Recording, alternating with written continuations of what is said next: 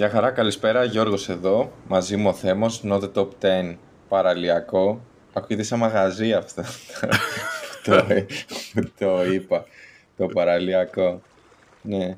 Ε, ναι. Ιούλιος μήνας και γράφουμε επεισόδιο. Είπαμε να βγάλουμε ένα special τώρα γιατί να μην είναι τόσο μεγάλο το hate τους όλο το καλοκαίρι και ήμασταν μεταξύ να κάνουμε επεισόδιο για το James Webb που έβγαλε τις φωτογραφίες ή για την παραλία και νίκησε η παραλία μετά από σκληρό debate. Η, η παραλία η οποία νίκησε νομίζω για δύο λόγους. Πρώτον ότι το επεισόδιο για, για το James Webb χωρίς να έχεις εικόνα δεν θα άξιζε. Είναι τώρα έβγαλε Γιατί... φωτογραφίες και να τα ακούσει ηχητικά ναι. δεν δε, δε, δε, κολλάει και πολύ. Το... Ε, το μεταξύ έβαλα και wallpaper τη μία τη φωτογραφία στον υπολογιστή. Έγινε, ήταν και μήμα αυτό ότι και καλά ε, 10 δισεκατομμυρίων ε, ξέρω wallpaper generator κάτι τέτοιο. Α, Επειδή... Ναι, και... Γιατί και και σε high resolution. Ναι, εγώ έχω βάλει στο, στο τηλέφωνο το, τη φωτογραφία με το Galaxy Cluster και στο Mac στα διπλό οθόνη το, το Carina Nebula που είναι το... Ναι, όλοι αυτά. Αυτό κατέβασα το original, 180 MB PNG τι ήταν. ναι, ναι, που είναι με πολύ ψηλή ανάλυση. Οπότε, ναι, ναι ε, φαντάζομαι τώρα τι να σου πούμε για το James Webb. Χαμός γίνεται, παντού διαβάζετε γι' αυτό. Υπερβολικό καιρός. Και να σου πω και κάτι τώρα, έτσι off the record. Off the record λέω και γράφουμε έτσι. δεν να έχει. Δεν έχει μεγαλύτερη μαλακία, δεν έχω πει. Έχω και εγώ ένα ε, παράπονο να σου πω. Θα μου πεις πώς μπορείς να βρεις παράπονο για αυτό το πράγμα. Αλλά έχω, Όχι, έχω δεν έχω, κριτική. Δεν έχω παράπονο, δεν έχω παράπονο με τον James Webb. Αλλά εγώ μου έχω. κάνει εντύπωση. θα σου πω, θα σου πω. Μου κάνει εντύπωση το πόσο καλά μαρκετίστικα είναι Αμερικάνοι. Δηλαδή η NASA είναι brand name. Δηλαδή όλοι ανεβάσανε κάτι σχετικά με τον James Webb. Οι ίσα δεν ξέρουν καν σχεδόν ότι υπάρχει ο κόσμος. Και η NASA είναι brand ναι. name. Λίγο με τις ταινίες, λίγο με το... ακόμα και με το merchandise. Παίρνει πας στο H&M και παίρνεις μπλουζάκι NASA. Δηλαδή όλοι ξέρουν. Χωρίς να ξέρουν τι γίνεται, ούτε καταλαβαίνανε τι βλέπανε. Αλλά πήγες στο Instagram, όλοι βάλανε share, κάνανε κάποιο post από τη NASA και το James Webb. Λοιπόν, ναι, δύο σχόλια. Πρώτον, αυτό για την NASA δεν έχει ζήσει η Αμερική, αλλά η NASA στην Αμερική, επειδή έχει μεγάλος ο κόσμος με το, με, με, το φεγγάρι και το Απόλο και αυτά, είναι ο πιο ιερός οργανισμός ας πούμε, δηλαδή δεν υπάρχει debate εκεί, ξέρεις αριστεροί, mm. δεξιοί, conservatives, η NASA είναι πώς να σου πω, πώς η θρησκεία ας πούμε, δεν ξέρω, για όσοι είναι, είναι respect ε, πράγμα, οπότε ό,τι βγάζει δεν είναι ελάχιστη κριτική, ας πούμε, πέρα από ίσως λίγο κάποια budget πράγματα. Και όποτε βγαίνουν τέτοια αποτελέσματα, ξέρεις, είναι όλοι από πίσω. Ε, το πρόβλημα που έχω με το James Webb είναι το εξής ότι τυχαίνει αυτό το εργαλείο, το επιστημονικό, να βγάζει πολύ ωραίες φωτογραφίες και τις οποίες καταλαβαίνει, μπορείς να μεταδώσεις στον κόσμο. Δηλαδή βλέπει ο άλλος το αποτέλεσμα, λέει «Α, wow, μια ωραία φωτογραφία». Υπάρχουν για κάθε James Webb που βγάζει ωραίες φωτογραφίες, άλλα 10 ε, επιστημονικά εργαλεία αντίστοιχα, διαστημικά τηλεσκόπια, στο CERN, τα οποία όμως δεν βγάζουν υλικό. Το αποτέλεσμα της έρευνας δεν είναι υλικό που να είναι άμεσα καταναλώσιμο. Μπράβο. Ναι. Να το βάλεις στο κινητό σου φόντο ή να μπεις στο Instagram post. Και αυτό ε, δημιουργεί ανισορροπία κατά τη γνώμη μου. Εντάξει, ναι. ε, δεν είναι ότι δεν έγινε δουλειά στο James Webb και ότι δεν είναι μεγάλο project, είναι, αλλά υπάρχουν και άλλα project τα οποία ξέρεις, ακόμα και τα πώς να πάρεις funding, χρηματοδότηση ε, ίσως να επηρεάζει. Και θα ήθελα να δω λίγο και από τα άλλα project να παρουσιάζονται με ίδιο στόμφο στο κοινό. Αυτό. Ε, μόνο μπλουζάκια μα τυπώσει η NASA με τις φωτογραφίες πάνω και τα έχει copyright. Ξέρω, παίζει να κάνει, να βγάλει τα λεφτά της. Ή, Πώς... ξέρω εγώ αντίστοιχα το, το να στείλεις ε, ανθρώπους στο φεγγάρι στον Άρη είναι super publicity stand με πολύ support. Αλλά από θέμα επιστημονικό οι άνθρωποι δεν σου δίνουν τόσα πράγματα όσο ρομπότ. Δηλαδή με το mm. κόστος μιας ανθρώπινης αποστολής στο φεγγάρι μπορείς να χρηματοδοτήσεις δεκάδες αποστολές που θα σου φέρουν με... πίσω περισσότερη γνώση από ότι ο άνθρωπος. Βέβαια πρέπει να στείλεις και άνθρωπο για το...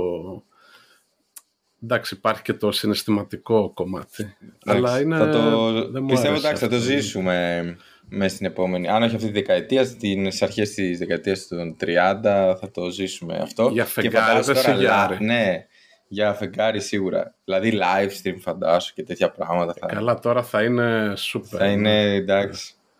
Full. Εγώ ελπίζω να ε. δω το άνθρωπο στον Άρη πριν πεθάνω. δεν είμαι και τόσο ναι. νέος εσύ. ναι, και δεν είναι και τόσο ρεαλιστικό όσο το hype που δημιουργείται.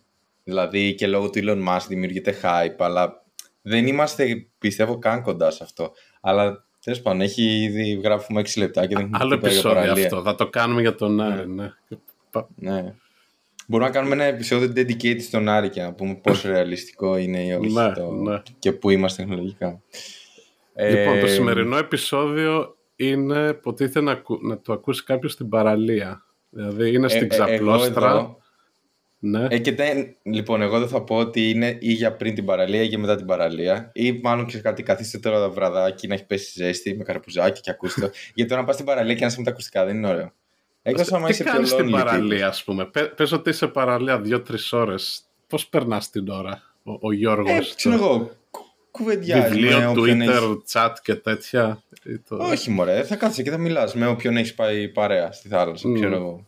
Αυτό και καμιά μπύρα ή καφέ, ανάλογα τι ώρα είναι. Ε, αυτό. Κοίταξε, η αλήθεια είναι ότι δεν έχω κάνει πολλά μπάνια τώρα. Γενικά, φαντάζομαι όσοι με ακούτε, ξέρετε ότι έχω γυρίσει στην Ελλάδα αφού πέρασα από Μαδρίτη και ε, Ιταλία. Ε, και έχω κάνει κάποια μπάνια λίγα, αλλά κυρίως είναι αυτά τα ψηλό social μπάνια. Δηλαδή, επειδή είχα κόσμο να δω π.χ. από όταν έφυγα για χιλή, οπότε είναι τύπου πάμε για μπάνιο και να μου πεις τα νέα σου. Οπότε να. γενικότερα δεν χρειάστηκε ούτε να χαλάσω χρόνο για να χαλάσω, δεν είναι ωραίο. Να ασχοληθώ με κάποιο βιβλίο ή να ακούσω κάτι. κάτι δηλαδή υπήρχε α, χώρος για συζήτηση στα πρώτα μου μπάνια στην Ελλάδα. Αλλά δεν έχουν μείνει και πολλά γιατί σε τρεις εβδομάδες φεύγω. Πάει το καλοκαίρι, το δεύτερο. ναι. Ε, και ίσως ούτε αυτή τη χρονιά θα καταφέρουμε να βρεθούμε από κοντά. Έχουμε ένα podcast, το έχουμε κρατήσει, έχουμε βγάλει ξέρω, 50 επεισόδια και δεν έχουμε καταφέρει να βρεθούμε. Ναι, δύσκολο. Θα κάνουμε άλλο special. Λοιπόν, οπότε όπως υποθέμω σε αυτό το επεισόδιο είναι για την παραλία. Δεν θέλω να πω για τη φυσική της παραλίας. Ε, είναι για διάφορα πράγματα που είναι συνδεδεμένα με την παραλία και το μπάνιο μας. Είναι λίγο βαρύγδουπο αυτό. Ναι. Ε... Η, ιδέα, η ιδέα που είχαμε είναι ότι πράγματα που δεν τα παρατηρείς ίσως όσο είσαι στην παραλία, αλλά έχουν από πίσω έτσι κάποιο, κάποια εξήγηση, κάποιο ενδιαφέρον επιστημονικό. Κάποιο ενδιαφέρον. Αυτό. Ναι, και επειδή όλα είναι φυσική, ε, και έτσι και η, η επίσκεψή μας στην παραλία είναι άρρηκτα συνδεδεμένη με τη φυσική. Λοιπόν, ε, να ξεκινήσουμε με η περίοδο εκνοβολία, αντιλιακά και τέτοια. Ναι, το, το νούμερο ένα ίσως χαρακτηριστικό της παραλίας είναι ο ήλιος. Δηλαδή χωρίς ήλιο δεν... Ναι, δε, τέτοιο. Και... Ε, δεν πας, ε, άμα δεν έχει ήλιο. Κα, κάποιες βασικές γνώσεις εδώ για, να, για τα μετέπειτα είναι ότι εντάξει, ο, ο ήλιος εκπέμπει κάποια ενέργεια σε διάφορα μήκη κύματος κτλ. Ε, περίπου το 1 τέταρτο από την ενέργεια που φτάνει ε, αντανακλάται από την ατμόσφαιρα, δηλαδή δεν μπαίνει ποτέ. Ένα άλλο 18% ε, απορροφάται από την ατμόσφαιρα και θερμαίνει και ουσιαστικά το περίπου το μισό φτάνει στην επιφάνεια και από αυτό το μισό που φτάνει το μισό είναι οπτική ακτινοβολία που τη βλέπουμε ορατή και το άλλο μισό είναι υπέρυθρες που, είναι, που το νιώθουμε σαν θερμότητα. Ε, και από αυτό που φτάνει στην, εντάξει, το στην επιφάνεια ένα μικρό ποσοστό, 8% είναι που αντανακλάται πίσω και επειδή έχει ατμόσφαιρα είναι που έχουμε το φαινόμενο του θερμοκηπίου. Ε, αν, αν η Γη δεν είχε ατμόσφαιρα δηλαδή, με την ενέργεια που φτάνει, θα ήταν στους μείον 18 βαθμούς θερμοκρασία χωρίς ατμόσφαιρα. Με ατμόσφαιρα είμαστε στους 15 βαθμούς περίπου, αλλά στην παραλία φτάνει 25, 30, 35 κτλ. Ε, και οι πέριθρες είναι που έχουν είναι θερμότητα, είναι τα μήκη κύματος τα πιο μεγάλα, ξέρω εγώ 700 νανόμετρα μέχρι 2.000, 2.500 νανόμετρα. 300 με... Καλή Ναι, 400 με 700 είναι το ορατό που το βλέπουμε και μετά έχουμε λίγο και οι περιόδεις ε, που είναι από τα 100 μέχρι τα 400 νανόμετρα. Αυτό είναι που δεν τη βλέπουμε. Είναι, είναι μικρό ποσοστό, είναι περίπου 7% από αυτό που φτάνει, αλλά είναι το κομμάτι που επειδή είναι μικρότερο μήκος κύματος, είναι πιο ενεργητικό ε, λίγο και είναι προκαλεί ζημιά στα μάτια και στο δέρμα και, και τα λοιπά. Και εκεί είναι που θέλουμε και προστασία από αυτές. Το... το ε, ναι, οπότε για τα... Ε, ε, οι περιόδες αυτές που λέμε από 100 μέχρι 400 ουσιαστικά τα χωρίζουμε σε αυτές τις μπάντες που βλέπουμε και στα αντιλιακά UVA, UVB, UVC. ε, UVA είναι ξέρω εγώ 300 με 400 νανόμετρα, η UVB είναι 280 με 300 κάτι και 100 με 300 είναι, με 280 είναι η UVC. Η UVC, ναι, η πιο χαμηλή, είναι που φιλτράρεται αρκετά από την ατμόσφαιρα και από το όζον. Όταν δηλαδή είχαμε παλιά την τρύπα του όζοντος που λέγαμε, είναι που δεν υπήρχε όζον και πέρναγε αυτή η επιβλαβής UVC ακτινοβολία. Ε, το οποιο δεν είναι πια τόσο πρόβλημα. Έντονο. Παραδόξως. Ναι, το φτιάξαμε. Από τα λίγα πράγματα. Ναι, ναι, δηλαδή ναι, άλλο επεισόδιο και αυτό, αλλά είχαμε ένα πλανητικό ναι. πρόβλημα με την ατμόσφαιρα και φτιάχτηκε ας πούμε μέσα σε 10-20 χρόνια. Το... Ε, ε, οπότε ναι, τα τελειακά είναι UVA, UVB, άλλες δύο μπάντες πιο πολύ. Και όσο πιο μικρό είναι το μικρό σχήματο, τόσο πιο επικίνδυνη είναι. Ναι, ναι. ναι. Είναι η οντίζουσα νομίζω, είναι, μεταφράζεται στα ελληνικά. Ναι, Μπορεί να ναι, είναι, επικίνδυνη, είναι πιο επικίνδυνη γιατί επειδή είναι μικρό το μήκος κύματος και μοιάζει, γίνεται κοντά με τις αποστάσεις στα μόρια και στους ιστούς, μπορεί να διώξει καλά ηλεκτρόνιο εκεί και να έχεις χημική αντίδραση και γι' αυτό μαυρίζουμε βασικά. ε, και μπορεί να δημιουργήσει και, και πιο μόνιμα προβλήματα όπως καρκίνους και δεν ξέρω εγώ τι. Ε, γι' αυτό αντιλέω Νομίζω το αντιλιακό περνάς μια φάση που δεν το θες κάπου, πιστεύω εκεί, ξέρω εγώ, στην εμφηβεία, ίσως και λίγο πιο μεγάλος, λόγω ότι δεν θες αυτήν την ασπρίλα. Αλλά μετά λες τώρα που να κάω, μετά να μου μπορείς να φοράς ρούχα και τέτοια. Ε, ναι, ναι. Οπότε. Ε, και να προσέχετε γιατί και μέσα στο νερό μπορείτε να. Η ακτινοβολία ναι, υπάρχει, περνάει, απλά δεν ζεσταίνεστε. Ναι, ναι. Ε, γυαλιά ηλίου επίσης, γιατί τα μάτια με την ακτινοβολία, την τη UV και αυτά επηρεάζονται. Υπάρχουν ιστορίες από τους πρώτους που πήγαν στην Ανταρκτική και πήγαν από, την, από την ακτή μέχρι το κέντρο της Ανταρκτικής και όταν φτάσανε εκεί οι κόρες των ματιών τους ήταν διαφανείς. Γιατί από τον ήλιο είχε πάρα πολύ αντανάκλαση και το χιόνι. Δεν φορούσαν προστασία, δεν ξέρανε και επηρεάζει ας πούμε τη χημική σύσταση της κόρης του, του ματιού. Είναι μεγάλο πρόβλημα. Ε, γενικά, εντάξει, και όσοι ακούνε και κάνουν σκι ξέρουν ότι είναι ενοχλητικός ο ήλιος στο πας να κάνεις σκι. Ναι, ναι, ναι. Ε, λόγω του χιονιού. Που ε... είναι πολύ αναγκαστικό. Βέβαια, στα γελιά ηλίου έχουμε και, έχουμε και φίλτρα για το UV, αλλά έχουμε μετά και γενικότερα και υπάρχουν και τα απολωτικά. Αυτά είναι γενικότερα για την εκνοβολία.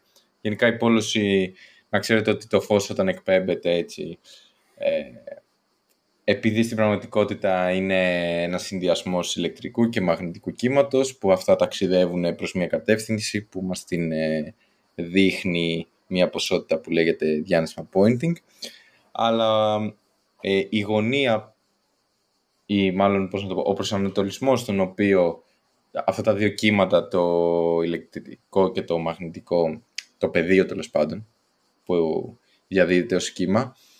Ε, τώρα προσπαθώ να θυμηθώ το oscillation που είναι στα ελληνικά. Ταλάντωση. Ε, ναι, ναι, μπράβο, η ταλάντωση. Λοιπόν, οπότε αυτή η ταλάντωση γίνεται σε ένα επίπεδο, αλλά όταν γενικά το φως που υπάρχει γύρω μας ε, ταλαντώνεται σε διάφορες σε διάφορα επίπεδα, σε διάφορες Όταν λέμε πόλωση σημαίνει ότι τότε το φως δεν είναι σε τυχαίες ε, γωνίες, αλλά έχει μια, έτσι ας το πούμε, α, προτι...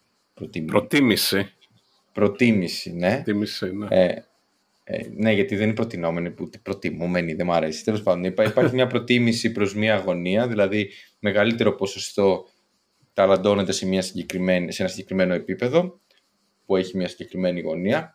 Δεν σημαίνει ότι δεν υπάρχει και στα άλλα, αλλά συνήθως απλά είναι το περισσότερο σε ναι, ναι. μια ε, γωνία. Οπότε αν έχεις ε, πολλωτικά γυαλιά, αυτά θα, θα κόψουν κάποιες γωνίες, θα αφήσουν κάποιες άλλες να περάσουν και αν θυμάμαι καλά, αν βάλεις δύο πολιτικά μαζί, πας κατευθείαν στο 50%. Ε, ράφη estimation, αλλά κάπως έτσι νομίζω δούλευε. Ίσως ξέρεις καλύτερα από αυτά. Αλλά κάτι τέτοιο Εγώ τα ξέρω, μια και είμαι ηλεκτρομαγνητικός επιστήμων. Έτσι. Βα, βασικά το benefit του πολιτικού γυαλιού είναι ότι ε, το φως όταν ανακλάται, ξέρω εγώ, από τη θάλασσα, από την άμμο, από τον δρόμο, ε, η μία πόλωση, η μία γωνία ανακλάται πιο πολύ από την άλλη, άλλη δεν, δεν περνάει. Και άμα σε μια συγκεκριμένη γωνία ανάκλασης δεν περνάει σχεδόν καθόλου.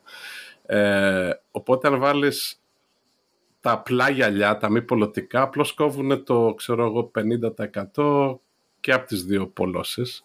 Τα πολιτικά θα κόψουν το 100% από τη μία. Οπότε μπορείς να είσαι στην ευχάριστη περίπτωση όπου η ανάκλαση που βλέπεις βάζει το πολιτικό γυαλί και την κόβει εντελώς. Οπότε δεν έχεις καθόλου ανάκλαση. Αυτό βοηθάει πολύ όταν κοιτάς τη θάλασσα, ξέρεις να μην στραβώνεσαι το ίδιο. Ε, και στο δρόμο όταν οδηγάς και έχεις τον ήλιο απέναντι, τα πολιτικά γυαλιά είναι, είναι πιο χρήσιμα.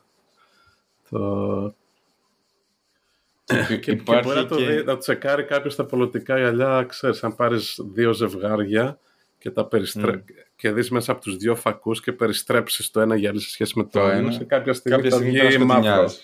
Ναι, ναι. Γιατί το ένα γυαλί θα κόψει τη μία πόλωση, το άλλο περιστραμμένο θα κόψει την υπόλοιπη και θα μείνει μαύρο. Και γι' αυτό οι οθόνες ε, υπολογιστών και όλα έχουν πόλους που είναι στις 45 μοίρες και στα αυτοκίνητα, ώστε μην τυχόν βάλεις γυαλιά και μαυρίσει η οθόνη του. Αλλά αν, αν ε, γύρεις το κεφάλι 45 μοίρες στο τηλέφωνο μπορεί να μπλοκαριστεί εντελώς. Το... Να είναι μαύρη οθόνη. Θα το τσεκάρω, θα το τσεκάρω. Ναι, και νομίζω υπάρχουν. Αλλά όχι, δεν ξέρω αν λειτουργεί έτσι. Τέλος πάντων, anyway. Ε, πάμε στο. Θες να πάμε έτσι με τον καφέ και αυτά, ή να πάμε στα κύματα; Καφές πρώτα. Ε, τα first things first. Δηλαδή, ποιος είναι ο optimal τρόπος για καφές και να μείνει κρύος στην ναι. παραλία του; Να πούμε πρώτα για την άμμο και για, τις... και για το νερό και για τη θερμοκρασία. Λοιπόν, ε, όλοι έχουμε παρατηρήσει ότι γενικά στο νερό δροσιζόμαστε. Ο νερό συνήθως η άμμος καίει και καίει και πολύ. Αν και στη Χιλή που είχα πάει σε μια θάλασσα, η άμμος δεν έκαιγε. Αλλά τόσο κρύο που ήταν εκεί πέρα το νερό. Ε. Δεν φαίνεται περίεργο. Ε, λοιπόν, αυτό γιατί συμβαίνει. Γενικά, όσο έχετε πιει ελληνικό στη Χόβολη, καταλαβαίνετε γιατί συμβαίνει αυτό. Η... Το νερό έχει μεγαλύτερη. Έχει... Υπάρχει μια ιδιότητα στη φυσική που λέγεται θερμοχωρητικότητα και μας δείχνει Μας δείχνει πόσο. Στην πραγματικότητα αυτό σου δείχνει πόση ροή ενέργειας μπορεί να έχεις θερμότητας. Να. Κανονικά είναι πώς, αν θέλω να ανεβάσω θερμοκρασία από ένα πράγμα, ξέρω ένα, ένα βαθμό. Κελσίου, πόση ενέργεια χρειάζομαι. Κάποια υλικά ναι. θέλουν πιο λίγο, αλλά θέλουν πιο πολύ. Ωραία. Αυτό που όμως είναι το σωστό και είναι και σχέση με τις μονάδες μέτρησης. Στην πραγματικότητα, αυτό που δείχνει είναι πόσο εύκολα μπορεί να, να πάρει ενέργεια και να δώσει ενέργεια, Μπράβο, θερμότητα ναι. εννοώ, ένα υλικό. Δηλαδή, ε, τα μέταλλα για παράδειγμα, ε, μπορούν πολύ εύκολα να αναζεσταθούν, αλλά πολύ εύκολα επίσης, γι' αυτό άμα, είναι και το σαν το, ήταν με τα πλακάκια τότε, αλλά παρόμοια ιδέα είναι, ότι άμα πιάσει ένα μέταλλο, λες, α, είναι παγωμένο. Στην πραγματικότητα δεν είναι παγωμένο, είναι απλά μεταφέρεται πολύ εύκολα θερμότητα από το σώμα σου στο, στο μέταλλο και το ανάποδο. Ε, στην παραλία το νερό έχει πολύ μεγάλη θερμοχωρητικότητα, γι' αυτό είναι και δύσκολο να το, ε, ζεστάνεις. Γι' αυτό είναι πιο κρύο, πιο δροσερό από ότι η άμμος ναι. και το υπόλοιπο περιβάλλον. Όσο ο ήλιος και να πέσει δεν φτάνει ρε παιδί μου να ζεσταθεί ναι. ιδιαίτερα. Να βράσει. Η διαφορά είναι στου, στους τροπικούς. Ε, μου είχε κάνει εντύπωση όταν είχα πάει Χαβάη που είναι κοντά στον Ισημερινό και έχεις 365 μέρες το χρόνο τον ήλιο από πάνω ας πούμε βαράει. Εκείνο στους 26 με 28 βαθμούς το νερό, δηλαδή όντως είναι ζεστό και όλο τον χρόνο. Στην ελλαδα που ουσιαστικά μόνο δύο-τρει μήνες πέφτει ενέργεια και όχι και τόσο στον σημερινό, δεν προλαβαίνει να ζεσταθεί πιο πολύ. Το μέχρι που προλάβει και ειδικά αρχές καλοκαιριού είναι κρύο. Ναι. Αλλά ταυτόχρονα όμως κρατάει και θερμοκρασία, γι' αυτό είναι και πιο ήπιοι χειμώνες όταν είσαι κοντά στη θάλασσα. Σε σχέση με όταν είσαι σε βουνά. Ναι. Ε, ε, αντίστοιχα στην ε, άμμο συμβαίνει το ανάποδο. Παίρνει πάρα πολύ ενέργεια από τον ήλιο και ταυτόχρονα ανεβάζει θερμοκρασία και ταυτόχρονα μπορεί πολύ εύκολα να στη μεταφέρει αυτή τη θερμότητα, την ενέργεια. Γι' αυτό όταν είσαι με τα πατάς ξυπόλυτο στην άμμο και ήγεσαι, γιατί πάρα πολύ εύκολα η θερμότητα φεύγει από, τη... Ναι, από την άμμο και πάει στα πόδια σου. Θα το κάνω και εγώ φέτος, αλλά είδα ε, άρθρα και βιντεάκια που χώνουν θερμόμετρο στην άμμο και είναι ξέρω εγώ 50 βαθμοί, 55. Ε, δεν είναι αστείο δηλαδή. Όντως μπορείς να ψήσεις φαγητό εκεί. Και, και, στην άσφαλτο ειδικά είναι ακόμα χειρότερο το φαινόμενο γιατί είναι και μαύρη άσφαλτος, οπότε απορροφάει ναι. περισσότερο. Γι' αυτό ίσως να έχουν ακούσει ότι να προσέχετε και με τα κατοικίδια, γιατί μπορείς να είσαι με τα παπούτσια σου και να λες: Ωραία, πάω βόλτα. Αλλά δεν είναι ναι. και ευχάριστο να περπατάει ένα κατοικίδιο σε 60 βαθμούς και 65. Ναι. Ε, ο... Και τώρα πώς, ο καφές πώς κολλάει, ε, δεν τον βάζουμε παιδιά τον καφέ στην άμμο. Μπράβο. Είδα Τι είναι, αν θες να φτιάξεις ελληνικό στοιχόβολη, τότε το ε, ε, βάζεις. Έχω αυτό το γνωστό στο Twitter, τον D. Chomp, ο οποίος uh, χθες... Είναι από τα άτομα στο Twitter που παρακολουθώ και μου... Υπάρχει ένα γκρουπ ατόμων στα, στα Twitter γενικότερα, νομίζω, που νιώθεις πολύ κοντά μαζί τους, καταλαβαίνεις, αλλά δεν τους έχεις γνωρίσει ποτέ. Ένας από για μένα είναι αυτός ο Ντίτσομ, ο οποίος έλεγε ότι το χαρακτηριστικό ας πούμε, της παραλίας είναι, ένα από αυτά είναι ο Φρέντο στην άμμο. Φρέντο ναι, άμμο όχι όμως, γιατί δεν θα σου... Εκτός αν πεις τον καφέ μέσα σε 10-15 λεπτά, 20, δεν θα σου κρατήσει το... Δεν θα κρατήσει. Εκεί. Ε, και το άλλο με τον καφέ είναι πώς, τι παγάκια θέλουμε για να μείνει για να κρυώσει γρήγορα και για να μείνει κρύος για μεγαλύτερη διάρκεια. Εγώ είμαι κατά του τριμμένου πάγου. Κατά. Κατά. γιατί; γιατί; Γιατί νερουλώνει ο καφές. Λιώνουν πιο γρήγορα. Παιδιά αυτό είναι αποδεδειγμένο γιατί όσοι ε, μεγαλύτερη επιφάνεια έχεις, δηλαδή ο τριμμένος πάγος είναι πιο πολλά κόμματα και άρα συνολικά έχουν μεγαλύτερη επιφάνεια για να κάνουν ναι. ε, να μεταφέρουν τη θερμότητά τους να κάνουν dissipate τη θερμότητα. Οπότε χάνουν πιο γρήγορα θερμότητα, ανεβαίνει η θερμοκρασία τους. Στην πραγματικότητα γίνεται το ανάποδο, αλλά τέλος πάντων παίρνουν θερμότητα από το περιβάλλον πιο γρήγορα. Ναι, μπράβο. Εντάξει. Ε, ε και υπάρχει... αλλάζουν face και από πάγος γίνεται νερό και νερουλώνει ο καφές. Υπάρχει αυτό, αυτό το trade-off. Περίμενε, περίμενε. Για πες. Λοιπόν, ε, περίμενε, περίμενε. Μιλάμε αυτό τόσο excitement σε επεισόδιο δεν είχαμε. Αυτοί που ζουν στην Ελλάδα θα το ξέρουν. Ειδικά εντάξει, στην Αθήνα που είναι πιο δημοφιλές. Λοιπόν, δεν είναι sponsor. Θα, θα αναφερθώ σε μια ε, ας το πούμε αλυσίδα που είναι ο Γρηγόρης. Ο Γρηγόρης by default σου βάζει τριμμένο πάγο στο φρέντο. Και κάθε φορά του λέω δεν θέλω τριμμένο πάγο. Οπότε τον βλέπω που κάνει, παίρνει το σκουπ που βάζει τριμμένο πάγο και μετά τον ξαναρίχνει μέσα για να πάει να βάλει κανονικά παγάκια. Κάνει ναι. τα ice rocks. Και γι' αυτό, παιδιά, στα καλά ποτά, στα κοκτέιλ, αν πας σε ένα old fashion, σου βάζουν και το τεράστιο παγάκι που είναι ολόκληρη μπάλα ή ολόκληρος κύβος. Για να λιώσει σιγά σιγά. Να μην νερουλώσει το ποτό. Λοιπόν, υπάρχει αυτό το trade-off μεταξύ αν θες να κρυώσει γρήγορα το ποτό σου και πόσο θες να διαρκέσει. Αν θες να διαρκέσει σε χρόνο, πρέπει να βάλεις μεγάλα παγάκια σε όγκο όσο γίνεται. Ναι, ok, okay. γι' αυτό σε γρανίτες και τέτοια γρήγορα, θες πιο, όσο πιο μικρά γίνεται. Μετά. Και σε milkshake. Αλλά αυτά θα τα πιεις κατευθείαν. Δηλαδή θα πάρεις το milkshake και το γρανίτες και τέτοια πράγματα. Τέλος πάντων, δεν πίνω τέτοια πράγματα, έχουν ζάχαρη.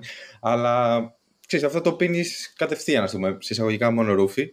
Οπότε εδώ να πω ότι οι φίλοι μας οι Ιταλοί που δεν πίνουν φρέντο και κέρασα ένα φρέντο σε, πριν καιρό σε δύο φίλους Ιταλούς. Τους δίνω το φρέντο εσπρέσο και τον πιάνε κατευθείαν. Δηλαδή, κακά εσπρεσάκι πιανε. Δεν είχε προλάβει να, να παγώσει. Δηλαδή, το πιάνε το καλαμάκι κατευθείαν έτσι, μονορούφι, όλο το φρέντο εσπρέσο. Η, δηλαδή... η κουλτούρα Ιταλική είναι άλλη. Είναι πολύ συχνά ορθάδικο. Πάνε, κάθονται ίσως ναι. στο μπάρι και όρθιο, πίνουν δύο-τρία λεπτά τον καφέ και πάνε στη δουλειά. Δεν είναι το ελληνικό, ναι. το αρχαιοελληνικό να φιλοσοφήσουμε. Ναι, ναι, ισχύει αυτό. Αλλά δεν, εντάξει, αυτό δεν το είδε, δεν υπάρχει πουθενά, αλλά τέλος ναι. πάντων. Απλά ήθελα να το πω αυτό. Γενικά είναι αυτό που θέμω. Άμα βάλετε παγάκια κανονικά, κυβάκια, θα κρατήσει περισσότερο. Δεν θα είναι τόσο γρήγορα, αλλά θα αργήσει να παγώσει. Ναι. Αλλά αν, αν βάλεις τριμμένο πάγο, θα παγώσει γρήγορα το ρόφημα, αλλά θα λιώσουν τα παγάκια και θα νερουλώσει.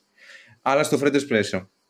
ε, αφού, το, αφού, το, αφού το χτυπάει ήδη με πάγο. Δηλαδή είναι ήδη ψηλοπαγωμένο. Δεν χρειάζεται να βάζετε τριμμένο πάγο. Και πιστεύω ότι 9 στι 10 δεν θέλουν τριμμένο πάγο. Νομίζω αν ξεκινάς από κρύο υγρό, ναι, δεν χρειάζεται να βάλεις μικρά παγάκια. Βάλε ε. μεγάλα για να κρατήσει την κρύα θερμοκρασία. Αλλά άμα έχεις δεν ξέρω, πορτοκαλάδα που το πορτοκάλι είναι έξω και το στύψεις και θες να παγώσει, εκεί θες πιο μικρά. Τα πορτοκάλια, παιδιά, τα βάζουμε στο ψυγείο. Κανονικά, να ναι, να τα έχει στο ψυγείο όλα Γιατί αν περιμένεις με τα παγάκια, ε, αν πιεις την πορτοκαλάδα, μια, δύο γουλιές είναι. Δύο, ναι. με το...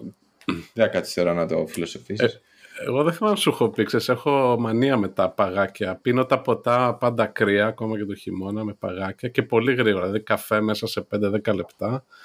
Και μετά σιγά σιγά ε, τρώω τα παγάκια. Τα έχω αντί για καραμέλα, ας πούμε.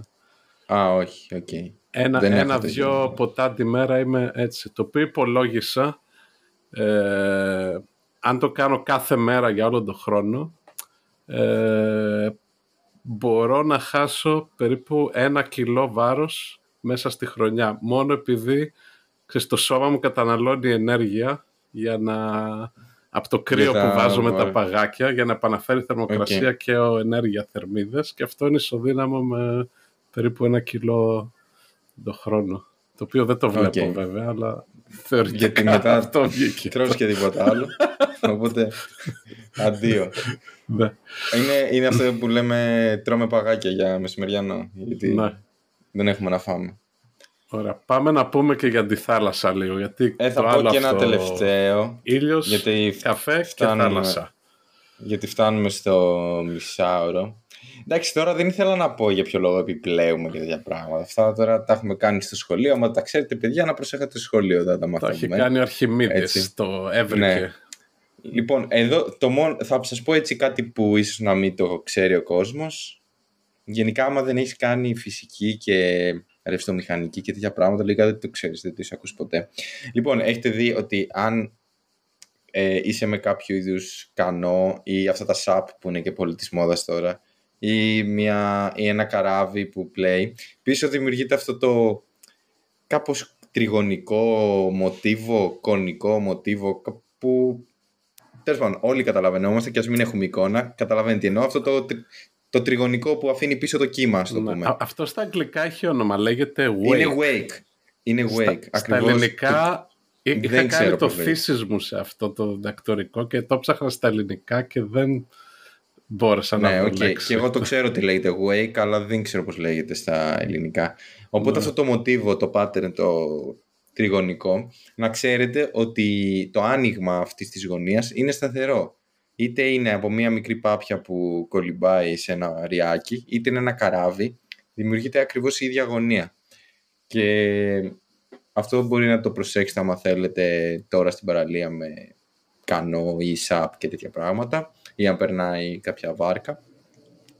Ε, και ο λόγος είναι ότι αυτό το για να συμβεί το μοτίβο στην πραγματικότητα είναι αποτέλεσμα ε, συμβολής διαφορετικών ε, κυμάτων και τώρα κύμα μιλάμε κανονικά έτσι, του νερού τα κύματα που, έχει, που έχουν διαφορετικό μήκος κύματος και επειδή στη θάλασσα, στο νερό ε, ένας κυματισμός με διαφορετικό μήκος κύματος. Είναι λίγο γλωσσοδέτη γιατί χρησιμοποιώ, ας το πούμε, products της λέξης κύμα συνεχόμενα. Ναι. Ε, οπότε κύματα με διαφορετικά μήκη κύματος ταξιδεύουν με διαφορετική Τα, για να δημιουργηθεί αυτό το μοτίβο, η ποσότητα, στο πούμε, που, που το επηρεάζει και το σχηματίζει, έχει σχέση με, τα, με κάποια πολλαπλάσια πα, παύλα κλάσματα του μήκος κύματος. Οπότε ενώ ξεκινάνε, ας το πούμε, από ένα σημείο όλα τα μήκη κύματος του κυματισμού, που θα δημιουργήσει η βάρκα που θα προχωρήσει, ε, αυτά λόγω ότι έχουν διαφορετική ταχύτητα διάδοσης, θα δημιουργήσουν αυτό το μοτίβο που επειδή ακριβώς σας είπα ότι εξαρτάται από το μήκος κύμα, από τη διαφορά τέλος πάντων, τα fractions του μήκους δεν εξαρτάται τελικά από το μέσο από το οποίο θα δημιουργήσει. Αυτό που θα αλλάξει είναι ο κυματισμός ως προς το... Ε, το πλάτος πόσο, ψηλό... πόσο ισχυρός είναι, ναι, πόσο ναι, ψηλό είναι το ψηλό. κύμα. Προφανώς ένα καράβι θα δημιουργήσει πιο ψηλά κύματα. Αλλά η γωνία, αυτό το άνοιγμα που θα αφήσει πίσω στη μπρίμη, είναι ίδια και είναι κοντά στις 35 μοίρες. Ε, το Α, αυτό. Εξαρτάται από το μέσο, το, το, το νερό, mm. φαντάζομαι ότι έχει ναι. ιδιότητα. Δηλαδή, αν το κάνεις, ε, δεν ξέρω, μέλι, θα, θα ήταν μια άλλη γωνία. Ε, θα ήταν λίγα άλλη γωνία, ναι. ναι. Ίσως σε μη θαλασσινό νερό να έχει άλλη. Ε, σίγουρα, ναι, θα έχει άλλη γιατί θα ήταν άλλη ταχύτητα διάδοσης. Αλλά έτσι είναι ενδιαφέρον είναι ότι είναι σταθερή αυτή η γωνία. Δηλαδή είτε είναι ένα καράβι είτε είναι το ΣΑΠ, mm. θα δημιουργήσει την ίδια γωνία. Απλά σε μικρότερη ένταση σχήματα. Αυτά θα κρατηθούν από το νόγκο του πλοίου, κάτι τέτοιο. Ε, Αυτά και με τα κύματα. Οπότε έτσι θα το κλείσουμε κάπου εδώ το επεισόδιο. Θέλαμε έτσι να κάνουμε... Να, να κρατη... κουράσουμε κιόλας το... τέτοιες άγιες μέρες που είναι. Ναι. Να κρατήσουμε το κοινό engaged, θα το πούμε, ναι. στο καλοκαίρι. Όποιος το δει τώρα ότι βγήκε επεισόδιο, μέσα στο κατακαλόκαιρα. Ναι. Και λογικά τώρα μάλλον από Σεπτέμβρη έτσι θα, θα επανέλθουμε δερμύτεροι. Θα ξεκινήσουμε την επόμενη σεζόν. Ωραία. Ε, αυτά. Δεν θέλω να πω καλό καλοκαίρι γιατί είμαστε ήδη μέσα καλοκαιριού. Ε, καλά μπάνια. Ελπίζουμε όσοι είστε στο εξωτερικό να έρθετε στην Ελλάδα να κάνετε τις διακοπές σας. ε, και εγώ θα επιστά, θα είμαι Ελλάδα το τέλειο Ιουλίου, αρχές Αυγούστου. Ε, όπως κάθε χρόνο σχεδόν. Να έχει γίνει χαμός φέτος με τα ε, Αμερικάνοι, Ευρωπαίοι, όλοι πλακών στην Ελλάδα. Το... Και, και, λόγω COVID και λόγω τιμών νομίζω έχουν ακριβήνει πολλά μέρη, έρχονται. Έρχονται εδώ. Ναι, και είναι, τώρα είναι 50-50 αν πάρεις πτήση, αν θα, αν θα φτάσεις την ώρα σου και με τη βαλίτσα σου. Είναι κοροναγράμματα ε, στην Ευρώπη. Δεν θέλω να την ανοίξω αυτή η συζήτηση γιατί έχω Είχες ήδη κακή εμπειρία, ε, ναι το ξέρω. Ε, άμα θέλετε κλείνουμε εδώ το επεισόδιο και θα πω στο αγαπημένο μας κοινό ότι έφτασα στη Ρώμη ήμουνα σε αεροπλάνο και είχε ήδη ξεκινήσει το boarding στο άλλο αεροπλάνο για Αθήνα και ενώ έχω ε, ε, εντάξει, δεύτερο, άθλια εταιρεία ή τα Airways, ενώ έχω πληρώσει από την τσέπη μου για να είμαι μπροστά μπροστά, γιατί λέω θα φύγω και να βγω γρήγορα πρώτος, βγαίνω από το αεροπλάνο και τι συμβαίνει θέμα, είχαν φέρει λεωφοριάκι. Οπότε πρέπει να περιμένω 15-20 λεπτά να γεμίσει όλο το λεωφοριάκι. Πρέπει να το ξέρεις αυτό, όταν έχεις λεωφοριάκι να κλείνεις ε, στη μέση, όχι μπροστά. Αλλά είναι μπούφα. Το τσάπα τα ναι, λεφτά. Τσάπα λεφτά. Πραγματικά έχασα ένα 25 μόνο για τσάπα γι' αυτό. Τέλος πάντων. Ναι. Αυτά. Ε, άθλητα ρε, οι πτήσει αυτή την περίοδο. Καλά τα αεροπλάνα, άθλια τα, αερο, τα αεροδρόμια. Τέλος. Και καθυστερήσει παντού. Ναι, ναι. Ωραία. Αυτά. Εντάξει, λοιπόν, καλό, ε, καλό καλά μπάνια. Ναι, καλά μπάνια.